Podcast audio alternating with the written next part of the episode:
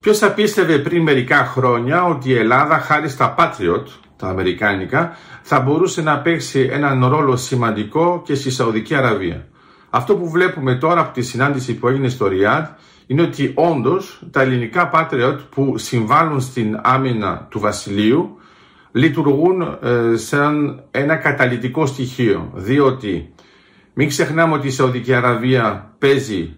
έναν ισχυρό παιχνίδι στην Μέση Ανατολή. Μην ξεχνάμε ότι η Σαουδική Αραβία είναι στον νέο δρόμο μεταξύ που συνδέει ουσιαστικά την Ινδία, τα Ηνωμένα Αραβικά Εμμυράτα, τη Σαουδική Αραβία, στη συνέχεια η Ορδανία, Ισραήλ και μετά τις ευρωπαϊκές χώρες. Κατά συνέπεια το γεγονός ότι η Ελλάδα μπορεί να παίξει αυτόν τον ρόλο και να λειτουργεί σαν προστασία επίσης της Σαουδικής Αραβίας στην περιοχή προτείνοντας να γίνονται και κοινές ασκήσεις είναι πάρα πολύ σημαντικό γιατί ερχόμαστε να ενισχύσουμε ένα στρατηγικό πλαίσιο που ανήκει σε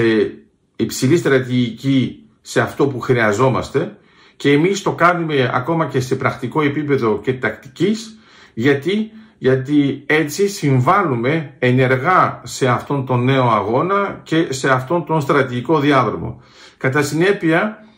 είναι καλό να έχουμε στο μυαλό μας ότι η Ελλάδα που ε, παλαιότερα θα ήταν απλώς μια μικρή χώρα και θα λέγαμε τι μπορεί να κάνει με τους άλλους παίχτες, βλέπουμε ότι έχουμε ανοίγματα και με την Ινδία, τώρα είναι με τη Σαουδική Αραβία, σε πρακτικό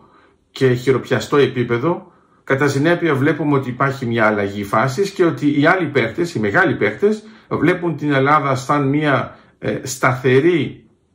χώρα που μπορεί να συμβάλλει σε αυτόν τον αγώνα και δεν είναι απλώς ένας παθητικός συνδετικός κρίκος, αλλά ένας ενεργός που παίζει και στρατηγικά και στρατιωτικά και ενεργειακά σε αυτήν την υψηλή στρατηγική και γι' αυτό είναι καλό να το ξέρουμε και εμείς.